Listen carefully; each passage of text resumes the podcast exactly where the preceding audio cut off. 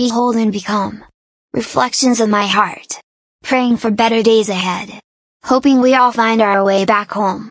To get back on track, to be in sync, and to recover. For all the lost days we have lost. And all the time we have left in this world. Praying for those who have gone ahead. Hoping that no one will ever be left behind. And that no one will ever be afraid or feel alone. As we all try to hold on. And move on. We hope to be able to come together. With our heart's deepest desires. And prayerful intentions for each other.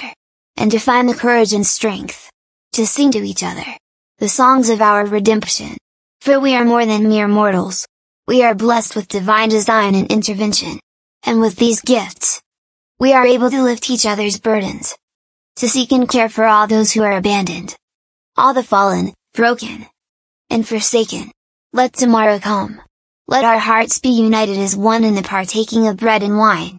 And in the glory of what is to come. We can behold. And become.